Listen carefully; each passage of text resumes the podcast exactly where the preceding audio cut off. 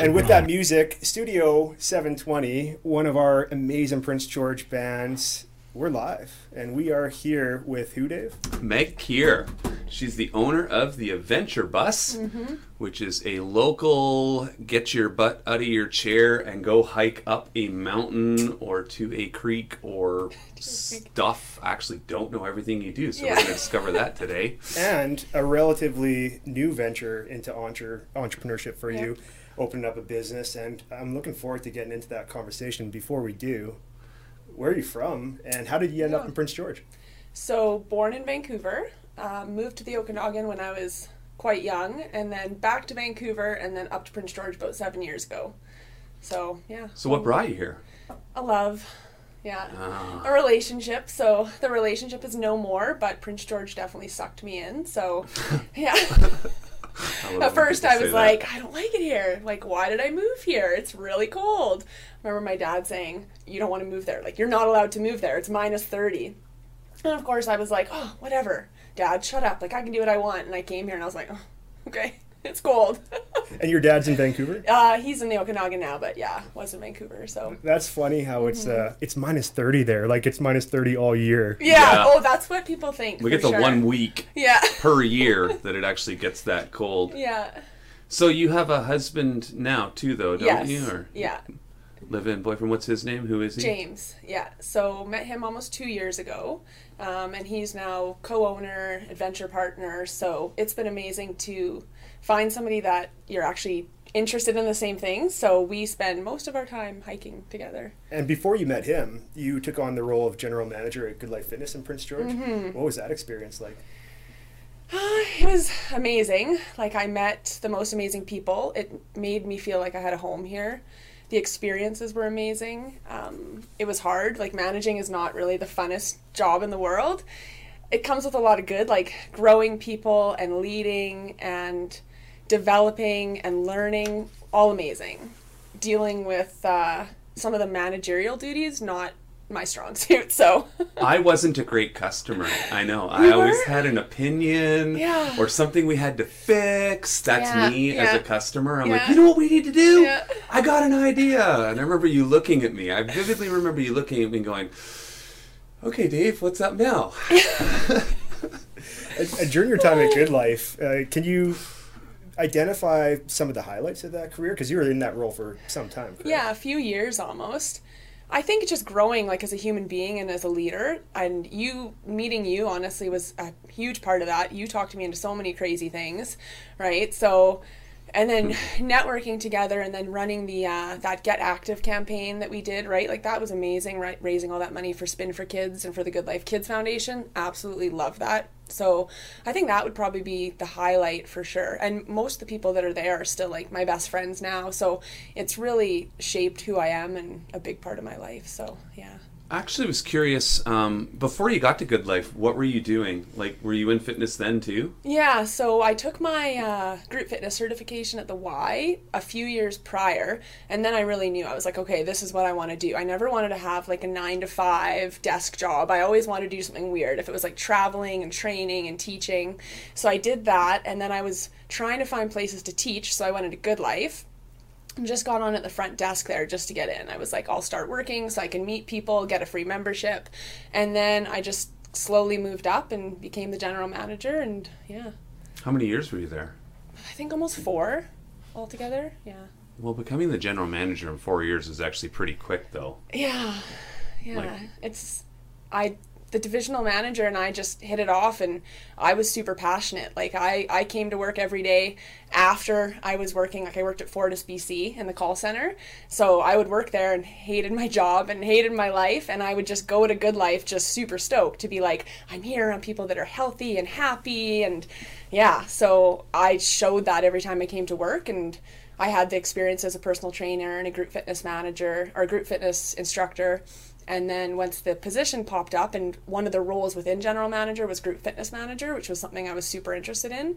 So luckily, I I got the position, and yeah, Well, there's a lot of parallels to what you're doing now as an entrepreneur to what we're you're doing as a general manager of Good Life Fitness Prince George in terms of you get a witness people become a better version of themselves. Mm-hmm. And a lot of times, whether they're stepping into that gym for the first time or joining Mm-hmm. one of your adventure tours, they might not have an incredibly high level of confidence. Absolutely, yeah. What what has it been like to work with people in both regards, and starting with Good Life Fitness, to just see people start to where they can end up, and, and how much confidence they develop and build on along the way? hmm I think that's probably like my driving force, and that was why I loved being a group fitness instructor was purely just because of the connections you make with the people. And then that was why I was passionate about the fitness industry was because it felt like to me like a tool to do good, right? So you're helping people almost in a way of like mm-hmm. preventative medicine, right? You're you're not sitting with them in a hospital pumping them full of medication, not saying that that's that's the way that it has to go sometimes, but I wanted to try and help people before they potentially reached that point and yeah to see people's confidence grow and to be a supportive person too right? Like you don't want to be it needs to be inclusive and it needs to be supportive. And so to be able to demonstrate that and be that way with people it definitely it definitely helps right? So. I'm really hearing that you loved the job, you were passionate about Yeah. it, you loved going to work, yeah. And so you quit. yeah. How does that make any sense? It was hard. Like it wasn't an easy decision. Um, like i loved the position. I loved going to work every day in yoga pants and music's going and you're having like wicked conversations most of the time. But it, the pandemic hit and my health wasn't so great. We'd had some tragedy in our family and it definitely i think for a lot of people made us reevaluate like our lives and what was important right? So i was struggling with a lot of the stress like i said with the managerial aspect. Like i don't like writing people up. I don't like people being mad at me when it's not really there's it's out of my control. And just some diff- some difficult situations that arose in that position. And the stress was just getting to me. So i i was working with a different outdoor company prior while i was still full-time managing good life. And that's what like re-sparked it. I knew like this is what i want to do. Um, so then once the pandemic hit i i wanted to go and, and work outdoors full-time instead of go back to my desk So tell our listeners and our watchers exactly what happened after you left your position at Good Life. Um, so I had actually quit to work for a different company. And so that all kind of fell apart. So I had to kind of pretty quickly put together a different business because I'd already left Good Life to pursue uh, a position in the outdoor tourism industry. So I put everything together, had friends helping me with the website, friends helping me with the logo, and then the restrictions increased because remember it, during the summer how it kind of felt like life was normal for a little bit? Almost. How many days did we go in a row without a new COVID case? In Yeah, it was Right? months. Like, I I think it was close to 90 days, Andrew. 89, 90 days. Yeah, uh, Yeah. around 90 days. So, it, like, I remember there's everyone was very lax. Yeah. right? So I was like, we're good to go. Like, I'm pumped. And then November hit and the restrictions increased, and it was like standstill, right? So that How was much have you invested at that point? You so you start a new business. Just to be clear, you have to go out and do what to start it? What did you put oh, into Oh, this business? Well, there's business licenses, there's permits, there's insurance, there's gear. I bought a flippin' 15 passenger van. Right. website design, logo design, merch. Like I, I did things that I definitely didn't need to because I'm a little bit crazy. Like I didn't need to buy stickers and merchandise super fast, but I also understand the power of branding, right? So I wanted that to be something that I, I did right away, and I thankfully had the financial ability to do that because of I'd had some savings. I sold my home, I sold my vehicle, all to All to do this. Yeah. What about your husband? What he's what's he doing during this? So he he's a heavy duty mechanic for Canfor, um, but he helps me with all the guiding. So he's still working though. He still is. Oh, that's why you're Yes. alive still. Yes, yes, yeah. Okay, Yeah. that's good. I'm Yeah. glad to hear that. Yeah. Actually, I was curious. I'm like hoping we're not adding a GoFundMe to No. the end of this podcast. I, I like how you casually say, I had some savings, and then Yeah. mention, but I sold my car and I sold my house. Yeah, Yeah. yeah. Yeah, I'm a. I have no impulse control. I've discovered, and I'm just running with it. So it seems to be working out for me. Yeah, so, you know. But so. let's talk about those restrictions because those came around fall of 2020. Yeah. Like, how did that impact your business and just your own mental health as an entrepreneur? Mental health it was not good. Like it was devastating because there's things that just start ticking by like your insurance you know that's pretty expensive for an outdoor adventure company and you can't put a pause on it. So these months are going by when i'm now losing money. I have no way to, to repay this or to retain anything. So and then just not being able to get outside with people and then people messaging and a lot of people were amazing and understood that we had to cancel but i also had those people that were really devastated because we are Mm-hmm. that outlet for them and that was really hard as well right so As a new business, and all of a sudden you're turning away clients and Mm-hmm. going through with cancellations for individuals that may have already signed up. That that's not easy at all.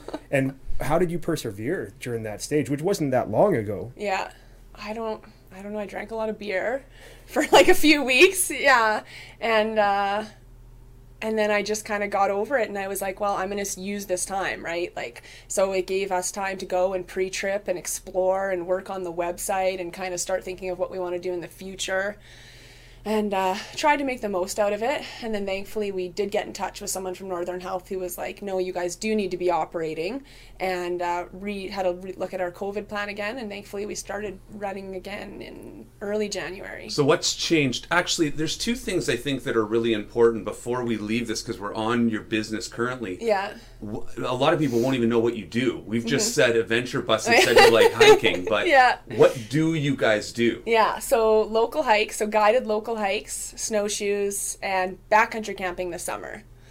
Okay, and so Yeah. that's it right now on the menu. Yeah. Is there future plans? Because I saw you got some wilderness survival training or first aid Ad- training. Adventure Smart, yeah. So we want to do custom tours, but that has we have to wait till we can do that till people can hang out again, right? Right now it's it's same household for tours. So like we have a staycation package. I'm doing one next weekend and so it's a, a husband and wife so i can transport them in the vehicle and we can go for a hike um, but right now it's just groups meet up at the trailhead everybody has to maintain their distance wear a mask while they're getting ready and then we go out for the hike or for the snowshoe so it's pretty limited right now I, you know what? That's what what I've been doing, Mm-hmm. um, hiking with a variety of different people, but Yeah. Mm-hmm. we just take separate vehicles, and haven't had any flack from that. So I was curious: Have you had any flack from people yourself? Mm-hmm. yeah Where people see you saying, "Okay, we're out, we're doing this." Are you marketing it, or are you trying to do it quietly? So I did have to market it, obviously, to, to let people know we were open again, and I've had nothing but amazing response. Behind the scenes, is there people that are saying things without our knowledge? Probably, I'm sure. You know, I'm sure there is. I, I'm sure there is, but we have had no like messages or emails or Facebook comments, nothing. Like people have just been super positive, which I'm super thankful for. Isn't it interesting how this this digital space, primarily social media, that you use as a platform to advertise your Yeah. services as a company, there's also going to be that smaller minority where there are critics, and it doesn't Yeah. matter what you do. I was sledding with my daughter on a, mm-hmm. a ski hill, not even not a ski hill, a sledding hill at a school that ha- probably has a 30 degree incline. Oh, and the the first two comments were people getting mad that we weren't wearing helmets sledding Yeah. and so there's always going to be those critics out there. Oh, How do you, as a Helmets. how as a company, how do you how do you deal with that noise? you know, I haven't had to, thankfully. I definitely have some tools in my toolbox from working at Good Life. We got a lot of, we got a lot of critics and a lot of noise at Good Life, obviously. Um, yeah, we just we haven't. So I just feel like being transparent is is key, and all, all doing things with integrity and doing things properly really is all you can do. And then if someone has something to say, I wouldn't honestly engage because there there would be no point, right? So. Are you guys going to be doing things um, aside from the hikes? Like, is you have planned in the summer when we re- reopen? Like, are you going to do the Bowron Lake Chains Mm. guided, or are you going to do canoeing or paddleboarding around Yeah. various places? Yeah, absolutely. So uh, one thing we're going to focus on is back cap- backpacking trips. So like Raven Lake, Fang Mountain, Grizzly Den to Raven Lake. So we've posted three registrations already, and those are those are going pretty well. Um, and then we're going to do lots of like local paddles. And then I know you know Kim from Babe Born to Board. Yep. Yeah, so she's like a local paddle boarder, so she's going to run some flat to flow workshops for us because that's something we don't have certifications in. So we don't have like Swiftwater rescue and paddling certs. So we know what we don't know and we go to the experts in that field. So Yeah, partner with them and pull them in though, because a lot of these people aren't running a business, but they'd be willing to do one Yeah. trip. You book them, and you're just And then we use our our base, right? And then Yeah. make their stoked to have something else. So yeah. And there's a lot of characteristic similarities between Kimberly and you, where she has some of these stand-up paddleboarding courses Yeah. or seminars that she's done on the, the Chaco River and other areas. And just to see these individuals sign up for these courses and and go through with them, and then they just feel on top of the world Mm-hmm. afterwards. Can you talk about some of the individuals that have signed up for your adventure tours Mm-hmm. and and what it's like just seeing somebody that might know absolutely nothing about hiking or Mm-hmm. snowshoeing or where the best hikes and destinations might be what's it like being able to showcase northern british columbia and all the beauty that exists in this area to these people That's pretty amazing. I think like that's again like our driving force for sure. Um, I it'll always stick out in my head. Our first time we did Viking Ridge, this girl came and she was so nervous. She didn't want to go. Her cousin had signed her up, and then her cousin couldn't even come. And she was just like, "I'm so nervous. I'm going to be like the least fit, and I'm going to be the slowest, and like I've never done anything like this before." And she crushed it, and she did amazing, and it blew her confidence up and now she comes on like many hikes. But we always talk about that because it was just such a rewarding feeling for both of us. Like it's it's flipping awesome when yeah somebody gets to the top of something and they're like i accomplished that. I can frickin' do this. Like that's wicked. How do you handle that when you have like half the group is really fast? I mean, we struggle with that, and there's Oh, only five hard. of us going, then there's one person who's behind. yeah it's So what do you guys do? that's that's definitely a challenge but that's why we always have two guides so there always has to be one at the front one in the back and we carry radios to communicate so that way naturally the group is going to get split up so the faster people can go to the front the back people don't have to feel rushed they can enjoy the experience so that's a huge help for sure yeah So that happened to us. We were we were made the news all over northern BC Yeah. as the group going up Mount Pope, and we had Shannon who was just a bit behind. Yeah. And I think they actually just stopped to pee. We were one kilometer from coming back to the truck. Yeah. So we're Oh, like, that okay, we'll just keep walking. The three girls stopped to pee, and we're like, we'll just walk ahead and go down to the truck. And Shannon lifts her foot up to show her cleats to one of the other girls, Oh. but she's on an angle, and then she kind of falls and she snapped her leg. One kilometer from the truck. Yeah. Took us six hours with search and rescue, backboards to get her down to the truck. So what happens? You're at the top of Viking Ridge. I break my leg. yeah I'm 220 pounds, Meg. What are you Yeah. doing with me? well What's so- the plan? So first of all, you the first thing you want to think about is your risk management plan. So that's the number one thing. So we hope that no one breaks their leg because we travel the routes, we check the weather, we know the conditions. Like Fang, uh, you know, there's boulder fields. So let's say it's a cold day and it's been rainy and there's a chance that there's going to be a little bit of like ice or frost, we cancel the trip, right? So first of all, had I seen like the conditions were super icy, I probably would have said, Dave, we can't go up Mount Pope today, right? So something like that. But if you were to snap your leg at the top of Viking, and then we have an SOS. So we carry a spot and an inReach, and then you have to um, call for help. So same thing, local search and rescue comes and, and gets you out. I don't think they'd be able to stretcher carry you all the way down, so then you'd have to probably call for an air ambulance. Not from the top of Viking. No, so No. then it's just our job to basically just make you comfortable, apply a splint if if we need to, and then just make sure that you don't go into shock. Hmm. So, yeah. and we talked about the, the first two hikes that we mentioned viking ridge and fang mountain and i'll actually put on mount pope on that list. Those are some pretty tough hikes for the mm-hmm. average person. One thing I, I really like seeing about the online engagement with your posts is the variety of different skill levels mm-hmm. required or, or different uh, hikes that you offer. So you'll mm-hmm. have a lot of hikes and adventures just around prince george the vicinity and some of these might be ideal for somebody that's looking to just get into hiking for the first Yeah. time, where it's not going to be a, a straight hike up Fang Mountain where you're climbing for 16 kilometers over mm-hmm. eight hours. There might be a, a, a four to five K moonlight mm-hmm. hike or snowshoe that you offer. Can you talk about some of your favorite places in Prince George to, to offer these like tours? the smaller local ones. I mean, we we hit a lot of like Pidherny, Forest for the World. Like the trail network are, is insane back there. Uh, where else do we go? Tabor Rec Trails is, is a great resource for lots of trails as well. Um, we have like an Ichaco and Foothills Loop that's basically the bottom of Pidherny. So yeah, we have a lot of amazing local trails. Ginter's, Moore's Meadow, those are kind of well-known dog parks. But yeah, Forest for the World, I would say, and Pidherny would be great places I've to never start. done Pidherny. That's funny. No, yeah, it's beautiful. I live here. I've rode past it a billion times. Really? I've never gone down it. I'm like all those out. crazy mountain bikers. Yeah. When, whenever your next Pidherny adventure Yeah. tour is, I'll- oh, this yeah, guy's signing I'll call up right up, here. Dave. Huh. Yeah. Yeah, that would be cool. I would actually go and explore it. I like supporting small businesses and I like hiking with people, right? Yeah. It's not a not a solitary activity for me. Solitary is my mountain bike. Mm-hmm. I can go do that alone and ride 40 kilometers after work alone and I'm content. Yeah. But with hiking, um, I wouldn't want to hike for more than an hour alone. That's called Yeah. going for a jog. Yeah.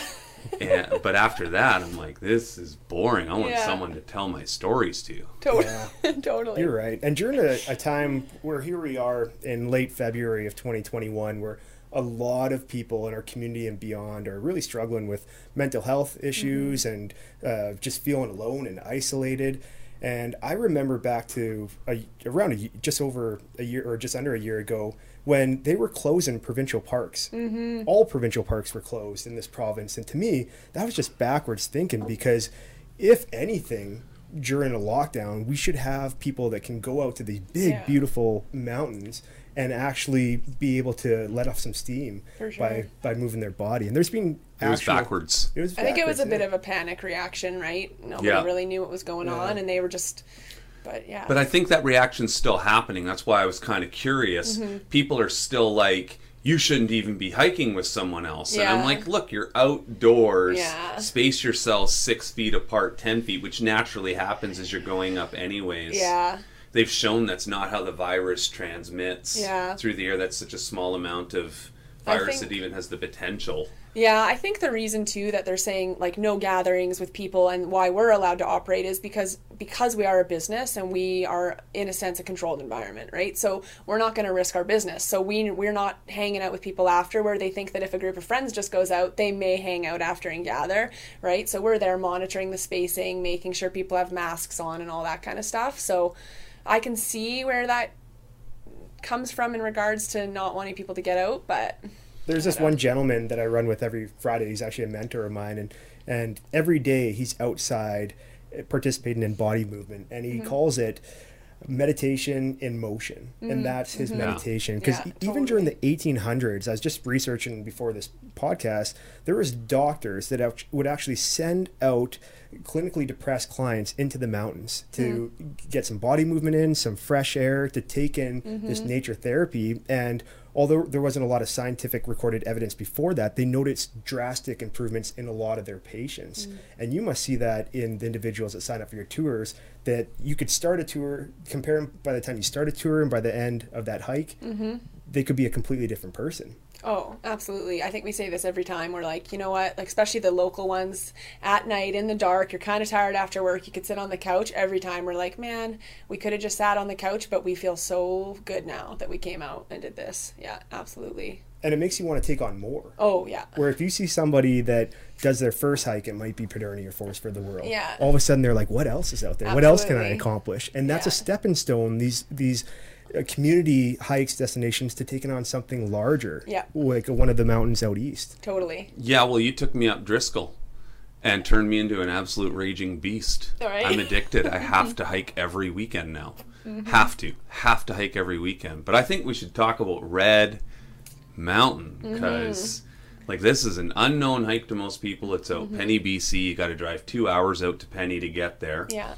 And uh, you get there, and they've got a trail that goes basically six kilometers across the fields Mm-hmm. of Penny. And then you start going up the mountain, and I would equate it to doing Mount Pope when you go up the six kilometers to the top of Red Mountain. It's gradual, it's not super steep. There's a couple steep sections, like maybe a kilometer worth. Mm-hmm. But it's you have to wear a pack because there's a cabin at the top. Yeah. So once you get up there, you've got a pack on. You're taking 40, 50 pounds of gear. So you're, and that's 12 kilometers that you're hiking, Mm-hmm. but you backstep if you're going in the snow. So you actually hike 13 and a half kilometers on your GPS because of Mm-hmm. Yeah. stepping backwards. Mine was the same as yours. Was you it? told me it was 13 and a 13 and a half? half. And you get up there and you've got to stay in this little cabin. I've done Viking Ridge, Fang Mountain, Driscoll multiple times. Sugar Bowl I thought was the hardest, even though it mm-hmm. says Vikings harder. No, I think Sugar Bowl is. I thought Sugar Bowl was harder. I've done hard hikes. And Red Mountain with a pack on gassed me. Now, when we went, it was about minus seven. and we got to the top of that mountain and we were asleep at 6:30 p.m. So we got up there at 5:30, we ate food and went to bed at 6:30 p.m. Here's the thing for everybody listening. Meg went up there 1 week earlier at minus 30. And the whole hike up, all we did is say, How the F did those crazy bastards do this? So tell me about that hike. It was uh f- first I want to know though, how did you feel the next day? Were you sore? Uh, no, not really, actually, that's because we hike so much. Yeah, yeah, yeah. Nothing makes me sore. Really? That's good. Uh, we were fine. One of the people that went with us, her hips started to go out. And that's never happened to her before. She was worried about her knee. Yeah. But we were worried we were going to have to carry her down. oh, gotcha. And she actually had to go down the whole way. She's tough. Women are so much tougher than men. Yeah. Like I would have said, call search and rescue. Yeah. She walked by lifting one side of her body and Yeah. flinging her foot forward. yeah. And she did it the whole way down. So it took us a long time to get down into the truck, but she just kept going. Mm-hmm. Yeah. And sh- is a, a beast. Like I couldn't believe it. Yeah. We just couldn't believe it. We just sat there ahead of her watching her just keep flinging her leg. But anyways, you did it at minus 30. I want to hear this. It was uh it was freaking it was hard. Like it was miserable. It was the hardest thing probably that we've ever done for sure. It was you know how nothing's easy, right? So if let's say it's summertime and you have your shorts on and you're feeling good, well this is like, you know, you have three jackets on, you're like just just so uncomfortable, you can barely move. You want to like blow your nose or I don't know, put on your glass. You can't wear glasses because then you're going to get fogged up from the face mask that you have on because you don't want to get frostbite. So it was just like nothing about it was easy. It was insane. So you James weren't- swore at the you- mountain a few Okay. times. Yeah. Oh, I'm no. so glad to hear this because I was like, if they're comfortable, I don't even want to go with them because Yeah. they're obviously beasts. Yeah, we got to like kilom. Well, the kilometers seemed like pretty lo- lengthy kilometers. Oh yeah. And when we got to kilometer 11, then we came around and there was another slight hill, and James just lost it. Like he swore Mm-hmm. and just yeah, we had to take a moment there. We were we were done. That's a really short one though. yeah, yeah. And then you're like, oh, it's leveling yeah, down. yeah, yeah. Finally. Doesn't that make the overall achievement that much sweeter and Oh richer yeah. though? You When it's never a get struggle? there. Yeah, you never get there, and you're like, oh, I wish I didn't do that. But I was asked about the day because we were so grateful to have that day to rest. Like I can't imagine getting up there and then turning around the next day and having to come back. Oh yeah, we were up and and left, but we knew there was a good chance that we were going to have to call search and rescue for Ange. Oh yeah. So we left early so we'd have time. Gotcha. Like her hip was out. Yeah. So Wow. So after listening to these stories, there's going to be zero demand for people Mm-hmm. yeah. wanting to do yeah. Red Mountain. No one's gonna want to go. Yeah. but there is just no hard. there is no better feeling than being hitting when your head hits the pillow at night and Mm-hmm. you know that you're at absolute exhaustion because you put in the work to accomplish something. There's no better feeling. totally agree. I think I probably lost three pounds in that cabin Yeah. too, because that fire starts off kind of chilly, and then overnight, if Yeah. that cabin doesn't lose any heat, it was crazy, really efficient. And for the, the listeners, you actually have to book that cabin in advance. Is Yeah, through works? the uh, PG Backcountry Society. Could you talk about more about that organization? Because like I myself don't know much about them, Mm-hmm. and I, I know that uh, you did a post fo- focusing on them just the other day, and it seems like it's a really great society. Yeah, so they just focus on basically protect protecting the backcountry, right? So all the areas that are non-motorized. Uh, so they put through uh, basically program not programming but I, i'm not i don't know too much exactly what they do but they basically try and protect the land. They just put through a um, what was it? A proposal to fix the bridge at fang right? So things like that. I think they want to build like a, a little bit of a bridge for erg mountain because it's not always super passable right now.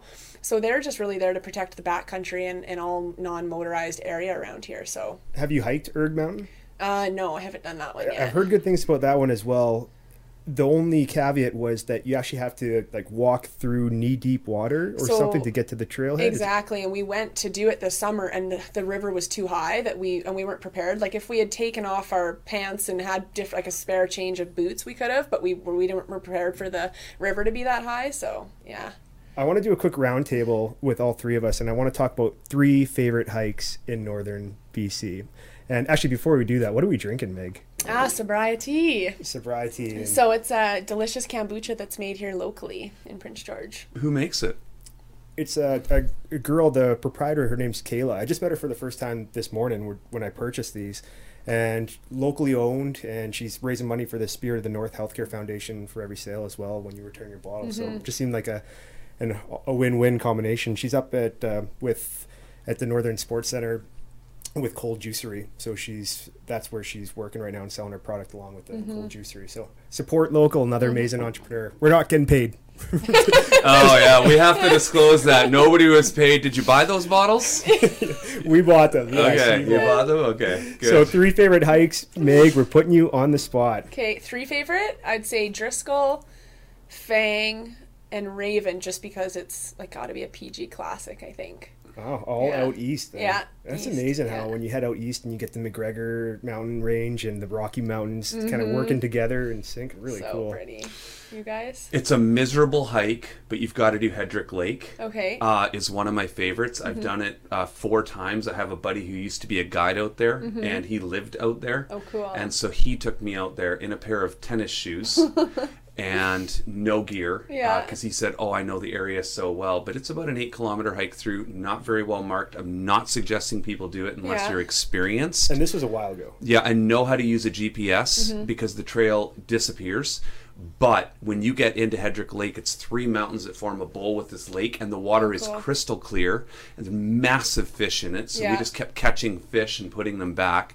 And there's two beautiful cabins up there, which the local guide outfitter owns. So Hedrick Lake, definitely number one.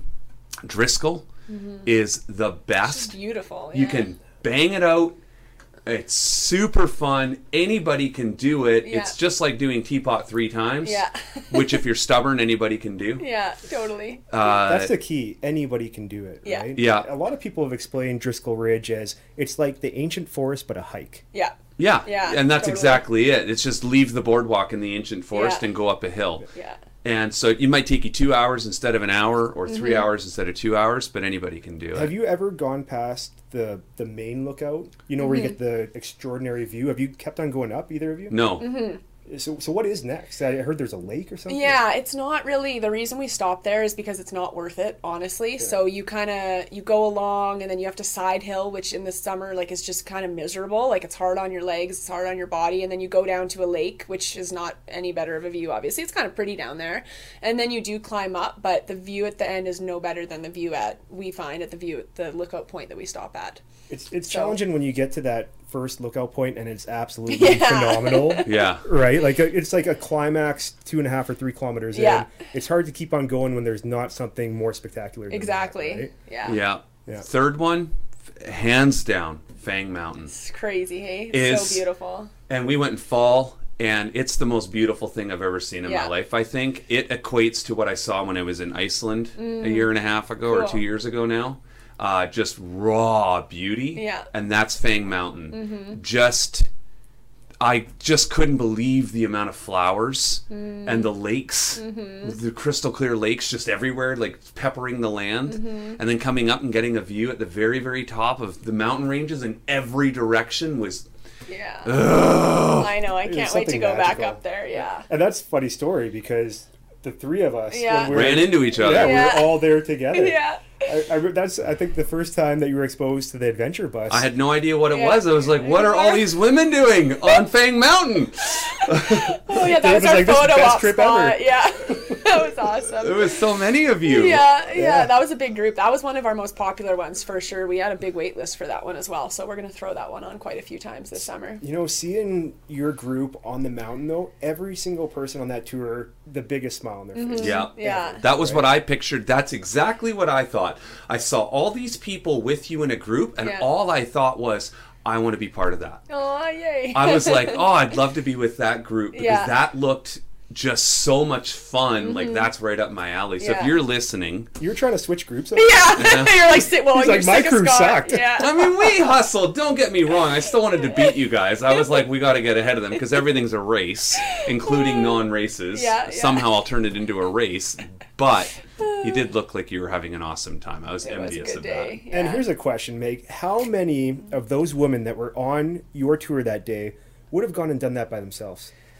Oh, I mean, I don't think any of them, Exactly. right? So yeah, What you're doing is you're not only are you providing confidence and and knowledge to Mm-hmm. these individuals who are taking something like this on for the first time, but also something that they never do on their own time or might not have the ability or the resources to do. Mm-hmm. Yeah. That's powerful. Yeah. Especially during a time where people are locked up in their own houses, they're being Mm-hmm. told not to leave, not to interact with anybody, and you're providing these memorable experiences, showing off the beauty Mm-hmm. of northern British Columbia and the numerous hikes and experiences that exist out there. Mm-hmm. Powerful. Yeah. On that note, when we were at the top of Fang Mountain, Yeah. um, we ran into a grizzly bear. Yeah. We were eating lunch with our backs looking over the valley. Scott goes up behind us, up just a little bit further up to a different peak, Mm-hmm. looks behind us, and there's a grizzly about 150 yards, just like 10 feet behind us, and then down the hill, 150 yards, munching away on the side of the mountain. There's a big, massive grizzly. Yeah. And Scott comes down and he's like, "There's a grizzly." Within that bear could run to us in probably two to three seconds. Mm-hmm. Two to three seconds, the bear's at us. Yeah. And that's when it dawned upon me. I'm like, "Oh my god, we have nothing to deal with this except some pepper to make ourselves taste better." Yeah.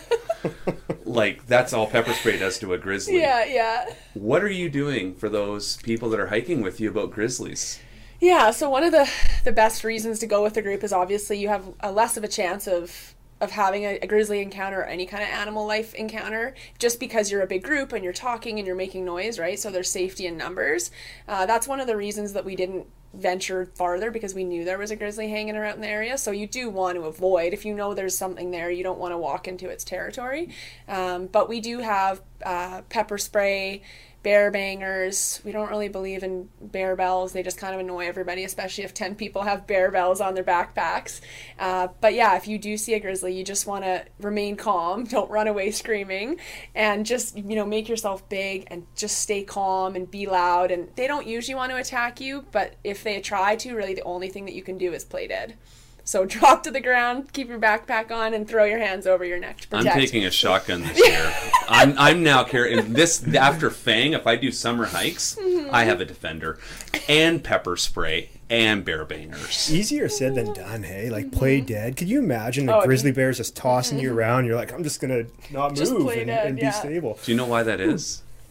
Because they don't like to eat fresh meat. They so once you. they think you're dead, they'll just scrape some leaves and dirt on top just of leave you ya. and leave you. And then with the black bear, you just want to make yourself You look fight. as big Yeah. and yeah, Fight. you have to Yeah. fight. You back, fight. like, Fight have to the death. Yeah. yeah. Fight till you're dead because they're gonna eat you right now. Yeah. What other kind of have you ran into any kind of wildlife that made a little bit of a, a tension? Not really, honestly. We've been these trails were so used to this summer. Like there's a lot of people, Yeah. right? So we no, I think the only time we ran into like we had ran into a caribou, which was kind of cool up at Longworth this winter. Nice. But other than that, no, we haven't had any run-ins. What have you run into this year? Well, the grizzly was definitely takes the cake in terms of the most memorable. Uh, but yeah, we run into the moose, uh, a ton of deer. I've never seen caribou. That'd be really Mm-hmm. Yeah, cool. it was pretty I would love to see a wolverine. I saw a Wolverine this year Oh, Really? wow. in the fall. Yep, we saw a Wolverine for like two whole seconds. Yeah. Uh, with Perry 80, my buddy Dylan's dad. I was out hiking and hunting with them, and a Wolverine walked right in front of us and then looked at us and then shot into the trees. And a wolf Nice. right on the road. Which is very rare. Yeah. Yeah. I've only seen two wolves in my entire life. One driving to McBride and it ran across the highway, and then this one Cool. on the, on a dirt road. We saw a wolf. I think that Matt Porteous, who has a, a another awesome podcast. If anybody's looking for great podcasts, check out Matt Talks Back.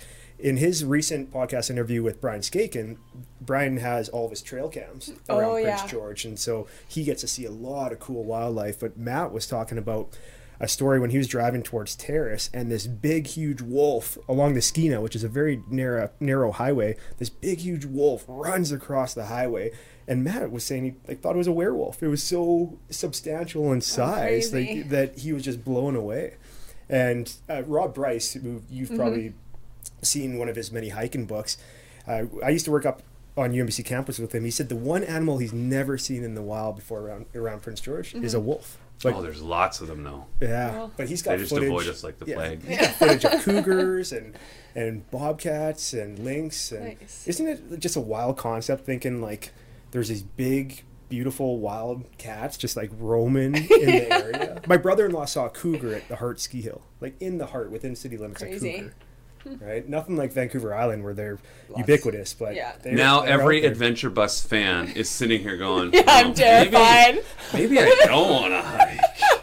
So just to be clear, we're out every single weekend, and out of all three of us being out every weekend, we saw one Wolverine for two Exactly. seconds, and we've seen one wolf Yes, and a grizzly. and one grizzly. Yeah. Definitely. Hiking every weekend because everything safe. runs away. We are safe in a big group, but Yeah. there was only three of us. We were still small enough that we were lunch. Yeah. and that, that is another benefit to the, the group hiking scenario. Yeah. Right? Is the protection from certain wildlife that it would be a different story, say, if you're hiking solo Oh, or if it was just a couple hiking, right? And you have a large group of people, you are more intimidating to wildlife. Well, Yeah. and people, two people will often be quiet. Yeah. You'll stop talking. You just have a breaks from chatting.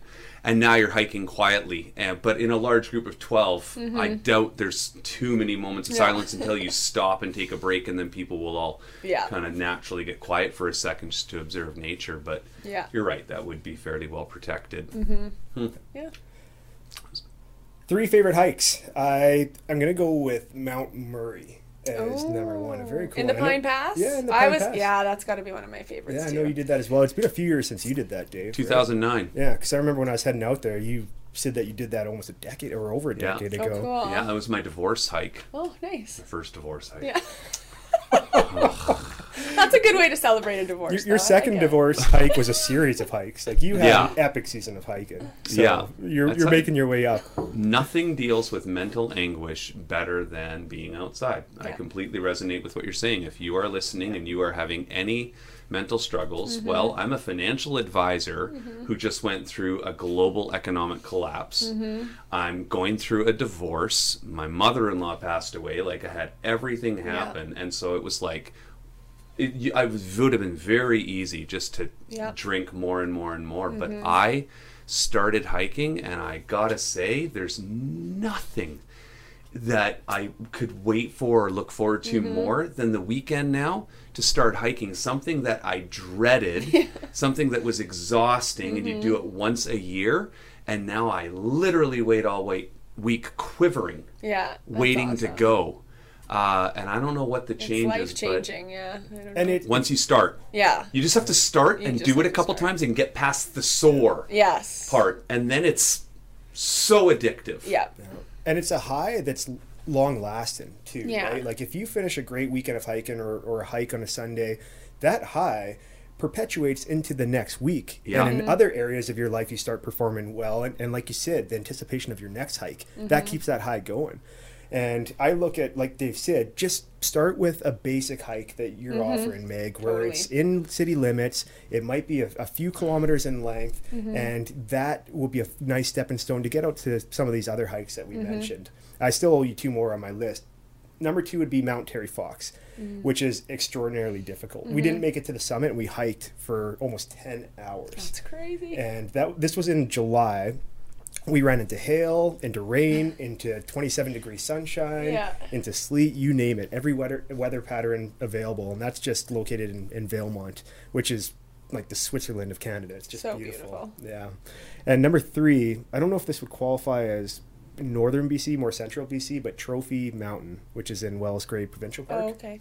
It's it's kind of actually like Mount Murray up by the Pine Pass a lot, very similar, and just a very enjoyable hike where it probably takes about five kilometers to get to this massive meadow where you have in every direction views of all of the mountain ranges in the mm-hmm. area. And Wells Gray Provincial Park mm. mm-hmm. is unreal for being five and a half hours away. Are you going to do tours there, do you think? Are you going to take people out to areas like that? So, to be able to guide in provincial parks, you actually have to have permits.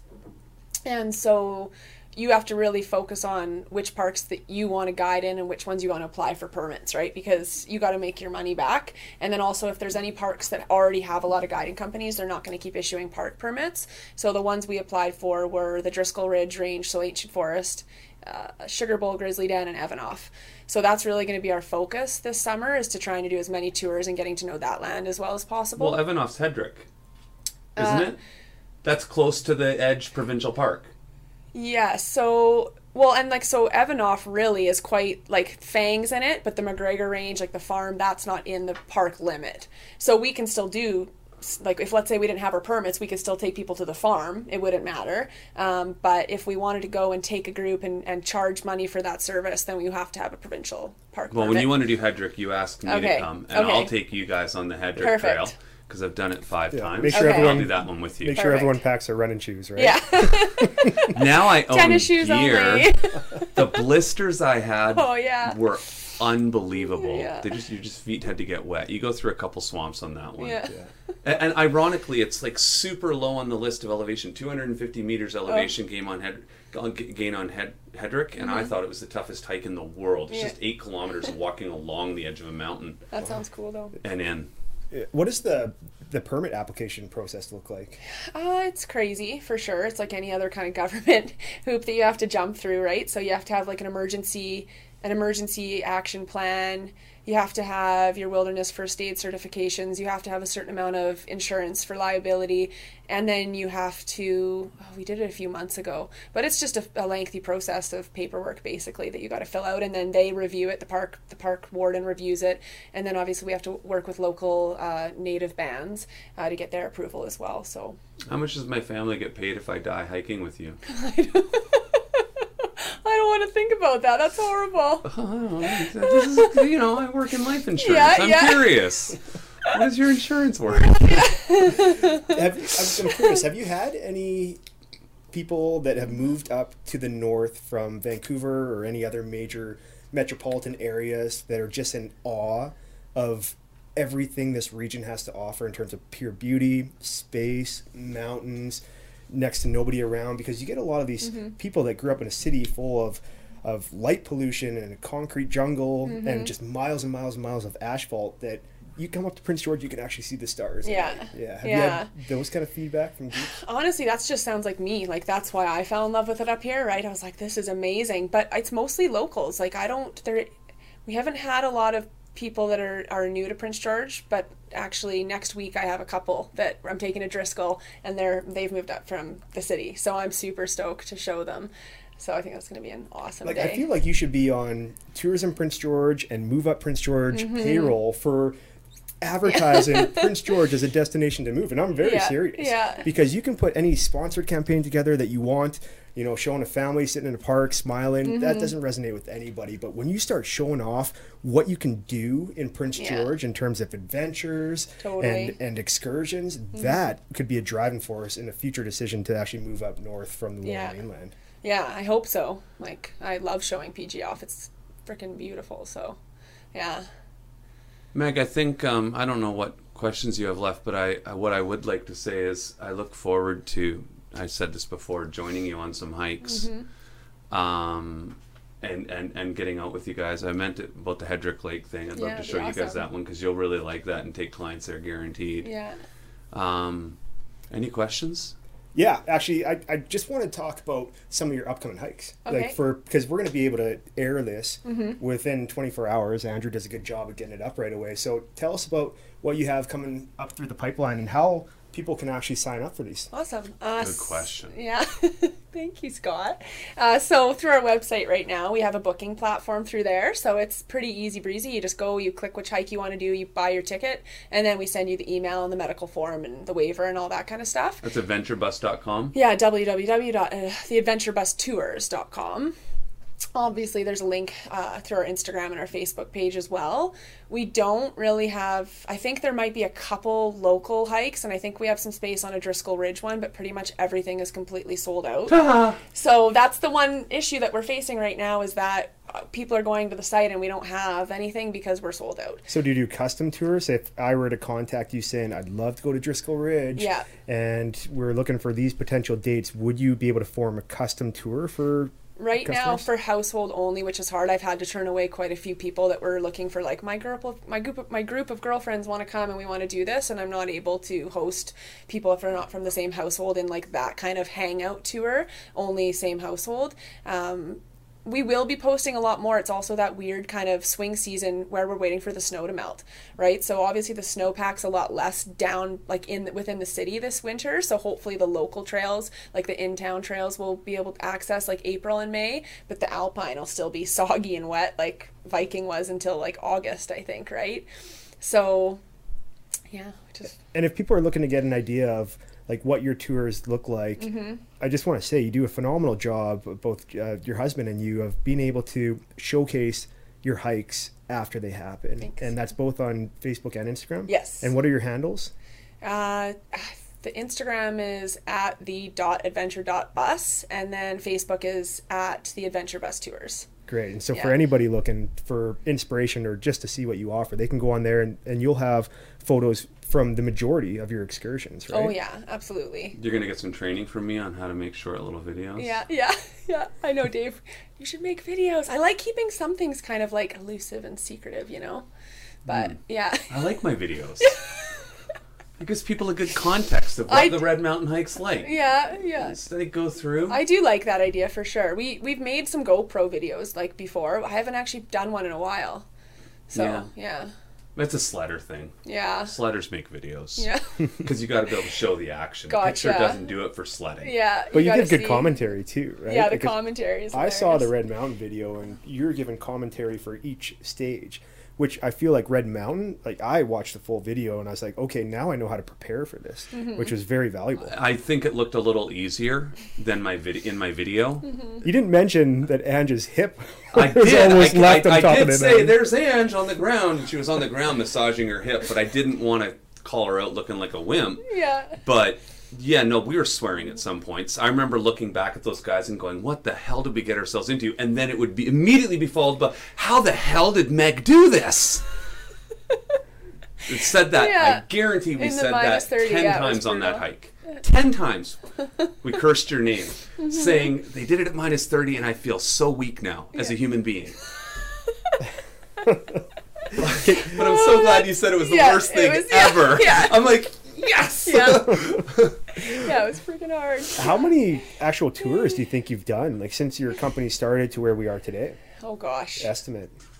Ay, ay, ay, ay, ay. Maybe a hundred, maybe. Wow, so you are in, in triple digits then, probably. Yeah. Do you have any standout memories from any of these trips? Like something funny that happened, or or even just a special memory, and maybe uh, somebody got engaged or something cool? Geez, nothing that cool yet. Oh, but now that's gonna happen. Yeah, Yeah, now it's And like, yeah. Yeah. I don't know. It's honestly just the little moments. It's like those people getting to the top that are just like breath. They're just, you know, they're, this is amazing. You know, we see the trail. We do it, like, I'll probably have done Driscoll 12 times by the season, by the time the summer's here. And every time it's different because every time I get to see it through someone else's eyes and it's epic. like, Yeah. that is amazing. Yeah. It's very similar to having somebody visit Prince George that may have never been here before, or it's been a substantial amount of time since their last visit. It makes you re appreciate, in a way, how, what we have to offer. Whether you bring them to the winery or you bring them for a walk through Cottonwood Park. Uh, or if you might just bring them to one of our great restaurants like Chimos, it's Yeah. it's an opportunity to actually like feel like a tourist in your own city. And mm-hmm. it's no different when you're providing your tours because when you see the look in somebody's eyes when they get to that lookout point at Teapot Mountain for the 1st mm-hmm. time and knowing that if it wasn't for your company and for your team, they may have never done that in their life. Mm-hmm. Does it get any more rewarding than that? No. Like it doesn't. Like it's that's why I quit my job and I, you know, I'm not in it for the money. I don't think any guide is in it for the money. It's because we love it. Like I want to do this for the rest of my life and meet as many people as I possibly can because it is literally the most rewarding thing. That's amazing. So what does the next five years look like then for the adventure bus? Oh man, we just want to get through the pandemic, honestly. Of course, like my brain, I have all these ideas of like where I'd like to go with it and what we'd like to do, but for now, just get through. We want to keep things affordable for people and accessible to people. I would like to start some kind of program on the side helping people that couldn't maybe afford to come hiking or couldn't afford the gear, some kind of program to be able to reach those people and give them the opportunity to come out on some trips That's a cool idea. yeah, that's something that I'm super passionate about. So I will always want to use what we do for good, whether I was with Good Life or here. Like I feel like we have the ability potentially, so I, I want to somehow figure that out, and then just to hire a couple people too, like give some other guy. Like there's just not opportunities in this community, unfortunately. Well, not unfortunately, we're just adapting and we're growing. The tourism industry and the outdoor industry is growing and booming, and we don't have any other company like this up- in Prince George. So to be able to give some guides that have gone through the schooling and have certification, employment, or mentoring opportunities would be amazing as well. Good answer. Yeah. We should probably finish with some kind of Canadian type question since we are called the Crazy Damn Canadians podcast. So uh. maybe we can just switch it for a bit. I'll start. What's your favorite Canadian city? Gosh. My fa- I love Wells, like Wells down by Barkerville. Oh, nice. Yeah. Have you done the the Groundhog Lake hike there? Yeah, oh, yes. good Yeah, one, I did the Seven Summits bike and hike like years ago. We had to mm-hmm. conquer seven summits with a mountain bike and a hike, and that was freaking horrible too. Yeah. And there's hundreds of kilometers. Oh, it's Of beautiful. terrain out there. Like you've probably been snowboarding. Oh yeah, out I there, right? snowmobile out there every weekend, and Yeah. I've quadded from Prince George to Wells. oh, cool. Wicked trip. Yeah. That's got to be like Yeah. what, seven or eight hours. Yeah, yeah. it was about eight hours. That's cool. Case of beer. yeah. I was quadding back then. It's crazy. yeah. Yeah. Uh, that's why hiking is a lot better. right? You actually Quadding burn and calories. Yeah, beer, it's yeah. like you just get fat being out in the bush. It doesn't make any sense. Yeah, you Just can earn roll your beer hiking. Yeah, Yeah. nobody's taking a beer hiking Yeah. anymore. I know some people that do crack Yeah. one at the top. I, after following Scott's tradition, take turtles. I take a Oh, turtle and I eat a chocolate turtle at the top every time. Yeah, Nice. mine's Skittles. Yeah, I know. I'm I always Skittles. have You're a little bit of you're candy. I bring yeah. turtles for everybody. Everybody gets a turtle when they get to the top. Nice. Nice I having like that. that. The Adventure Bus needs something should have some. Mm-hmm. that you should make it your thing when you get to the top and everyone holds their thing up and eats it. It's the celebration. It's Yeah. the treat. Love that. Do it. It's Yeah. A wicked little ceremony. I do we like do, that. Yeah. it. Little treat. Yeah. I love it. Create that tradition. Yeah. Who's your That's favorite Canadian? challenge. oh gosh. My favorite. What Canadian inspires you? What Canadian inspires me? Gosh, guys, I don't know. That's a tough question. Well, think about it. There's a few Canadians, and you have to be like, "Oh, that person was amazing." I know, but uh, Be an athlete, an actor, a Singer, doctor, politician. philanthropist. Just don't say you're a Trudeau fan. Why do people hate Trudeau Too so many much? corruption cases. I liked him. I voted for him, but three corruption cases, and you and you tank a billion dollar charity that's helping kids around the world because Mm-hmm. you don't think to disclose. No, I'm done with him. Fire him. He's done. Yeah. Because he's corrupt. I support the party. I support helping people. He's corrupt. Get rid of him. That's Mm-hmm. it. You three strikes, you're out. Interesting. Get me ranting. Pooh. yeah, I- Tell us how you really feel. Yeah, I just let's go on to what are what is one province outside of British Columbia that you absolutely love? I just love BC so much. I haven't really. I've been to Alberta a bit, and I've been out to Ontario, to Toronto and Ontario. Uh, I I guess Alberta would be, you know, Yeah. Have you been down Canmore to and- Banff area? yeah. So it's beautiful there. Very right? similar to BC, yeah. right? Yeah. Mhm. I always thought, how cool would it be to? They have these Gran Fondo bike races. Mm-hmm. They have them all over the world. They've never had one in northern or central British Columbia before. Imagine having, and they're usually a couple hundred kilometers long. Mm-hmm. Imagine, say, starting at the ancient forest and going all the way through the the Rocky Mountain Trench into McBride, into the Robson Valley. You hang that right at Valemount or right, at that junction. You head through Mount Robson into Jasper. Wouldn't that be the It'd be most amazing Grand beautiful. Fondo Be a beautiful ever? ride. Yeah. Wouldn't it get any? better I'd like than that? Alberta if you could get rid of the Albertans. Yeah. It's well, no, it's I don't mean yeah, yeah. Like, I just- great I- idea. Great That was, idea. that was a I- joke. if yeah, you're from yeah, Alberta, yeah, that was a joke. Of course, yeah. It's just beautiful there. There's aspects, there's parts of it that are beautiful, and then parts not so much. Like I couldn't live with the flat land and the no trees. Like Yeah. BC is breathtaking. You need mountains. You can't. when you're from the mountains, Yeah. it's just it's like being near water and then going to live in a desert. You yeah. just can't do it. it's mountains are home. Yeah. Well, who are your guys' favorite Canadians? I'll let Dave answer that one first. Um, I have like when I was a kid, um, people talked about uh, Terry Fox, and Mm-hmm. Yeah. that's I could guarantee that's Yeah. one of Scott's heroes too. But he was a hero, and Mm-hmm. then shortly after that, a fellow named Rick Hansen. Do you know who he yeah, is? absolutely. Yeah. Yeah, Rick Hansen was another inspiring story, and actually uh, next week I'll be talking to him Nice. on this podcast. Awesome. Yeah, I saw that. Yeah, That's so cool. super excited about that. Yeah. Nervous as all hell. Yeah, that'll be awesome though. Yeah. Yeah. As of right now, my favorite Canadian is probably Kayla, the proprietor of So Sobriety, good, hey? because this stuff is absolutely freaking amazing. So if you live in Prince George or Northern British Columbia, I would definitely recommend trying this for sure. Nice. So cheers. Cheers, Yeah. guys. Thanks for being here, Meg. Really Thanks. appreciate it. Thanks, Meg. Oh, thanks, Dave. And thanks, shout out to Shirley Bond, still the best local Prince George human being. It's a good shout out. Yep. Thanks, Awesome. everybody. Thanks, guys. Cue the Studio 720. Brr, brr, brr.